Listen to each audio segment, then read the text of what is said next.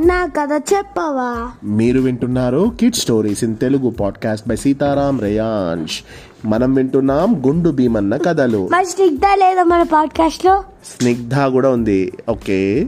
మీరు వింటున్నారు kid stories in Telugu podcast by Sitaram Reyansh and Snigdha ఓకేనా? చాలా డేస్ అయింది. గుండు భీమ కథలు చెప్పుకో. అవును చాలా గ్యాప్ వచ్చింది గుండు భీమన్న కథలు చెప్పుకొని.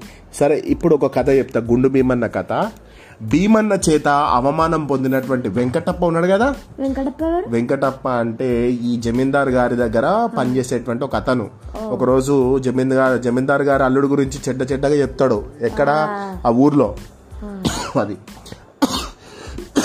ఎక్స్క్యూజ్ మీ భీమన్న చేత అవమానం పొందిన వెంకటప్ప తాచుపాము లాంటి స్వభావం కలవాడు. అంటే చాలా సైలెంట్గా ఉంటాడు కానీ వాని జోలికి వచ్చినట్టు మాత్రం కథం కాటేస్తాడు. అంటే ఏదైనా అపాయం చేయగలుగుతాడు అన్నట్టు. భీమన్న పైన ప్రతీకారం చేయాలని వాడికి బాగా పట్టుకున్నది. జమీందారు గారి ఇంటి నుంచి తనను భీమన్న సాగనంపిన పద్ధతి ఊరంతా తెలిసిపోయింది. వాడి పర్వంతా పోయింది. ఇక తాను ఊళ్ళో తల ఎత్తుకు తిరగడం సాధ్యం కాదు. అందుచేత వెంకటప్ప తన కొడుకును సుబ్బన్నను పిలిచి ఒరేయ్ నేను కొంతకాలం పొరుగురులో ఉండి వస్తాను. ఈలోగా నువ్వు భీమన్నను అత్తవారింటి నుంచి వెళ్ళగొట్టాలి. జమీందారు గారు పైన భీమన్న పైన నా ప్రగ తీరక తీరా తీరిన తర్వాతనే నేను మళ్ళీ ఈ ఊళ్ళో అడుగు పెడతాను అని అన్నాడు. ఏం చెయ్యాలో చెప్పు నాన్న నువ్వు చెప్పినట్టే చేస్తాను అన్నాడు సుబ్బన్న. పిచ్చోడా? కాదు ఫాదర్ గురించి నాన్నకు ప్రేమతో అన్నట్టు చూడు వాడికి తండ్రి రహస్యంగా చేయవలసిందంతా చెప్పి పొరుగురికి వెళ్ళిపోయాడు. సుబ్బన్నకు భీమన్నకు కొద్దిపాటి స్నేహం ఉన్నది. అందుచేత వాడు భీమన్న దగ్గరికి వెళ్ళి జమీందారు గారి అల్లుడు కావటం నీకెంత అపకారమైందో తెలుసా? ఊళ్ళో అందరూ నిన్ను చూసి హేళన చేస్తున్నారు అన్నాడు. హేళన చేయటానికి నేనేం చేశానని? అని భీమన్న అడిగాడు. ఏమీ చెయ్యకపోవటమే నీ లోపం. నువ్వు ఏ పని చేత కాదు నీకు. పరువైన మగవాడేవాడు భార్య పెడితే తింటూ కూర్చోడు. ఏదైనా పని చేసి తాను తిని భార్యకు పెడతాడు. నువ్వు అలా చెయ్యకుండా నీ భార్య వండి వడ్డిస్తే తింటూ కూర్చున్నావు. నీలాంటి వాడిని చూసి అందరూ నవ్వుతారు మరి అన్నాడు సుబ్బన్న. సుబ్బన్న చెప్పినట్టు తాను భార్య వడ్డిస్తే తినటమే కానీ భార్యకు ఏనాడు భోజనం పెట్టలేదు. ఏనుగు ఏనుగుకున్నంత కాలం బలం ఉండి ఉండి కూడా తను పా పని పాట చెయ్యని మాట నిజమే. అంటే ఏనుగుకి ఎంత బలం ఉంటుందో అంత భీమన్నకు బలం ఉంది. బట్ ఏ పని చేయట్లేదు కదా. అలా ఉండటం పరువైన సంగతి కాదని సుబ్బన్న చెబుతున్నాడు.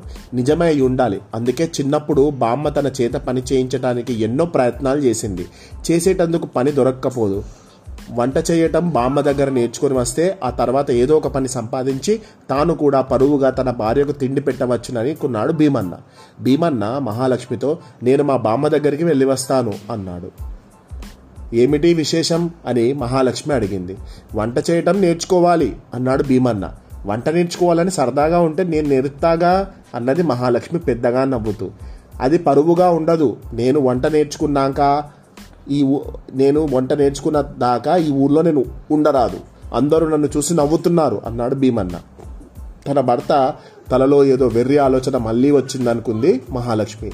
అతన్ని ప్రశ్నించింది. ఆ ప్రశ్నలకన్నిటికీ సమాధానాలు చెబితే ఆమె తన ప్రయత్నం కాస్త పడగొడుతుందనుకున్నాడు భీమన్న. నన్నేమీ అడగకు మహాలక్ష్మి. నా పని ముగించుకొని కానీ నేను ఈ ఊళ్ళో అడుగు పెట్టాను అన్నాడు. మహాలక్ష్మి ఇక మాట్లాడక ఊరుకొని అతన్ని వెళ్ళిపోనిచ్చింది.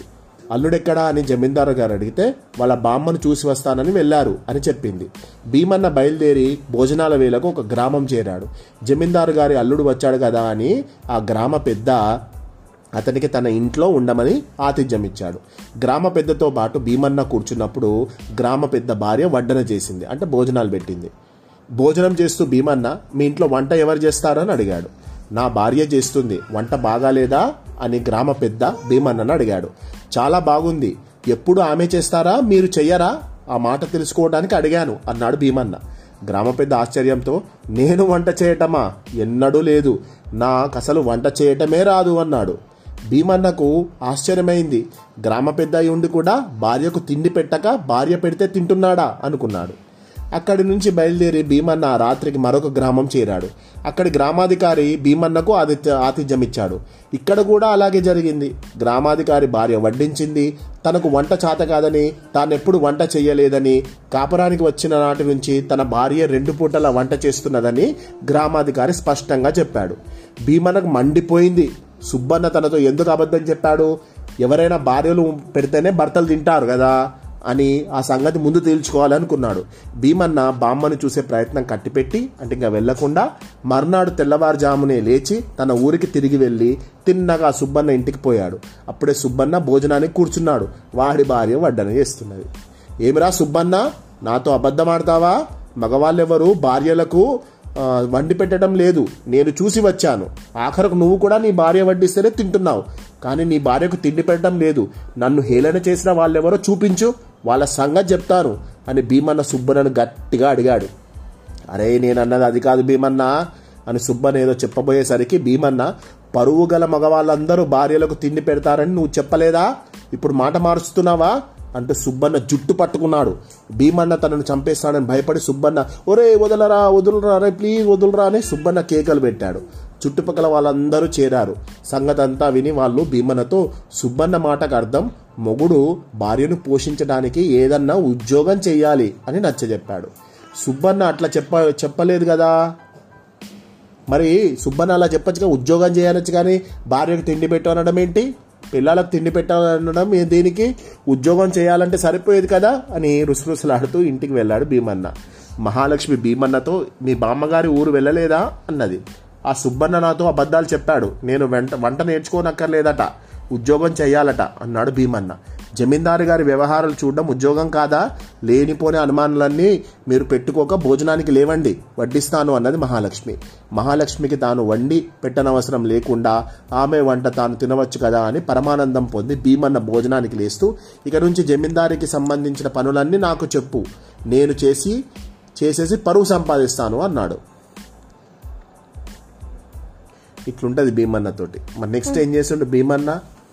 నెక్స్ట్ పాడ్కాస్ట్లో విందాం.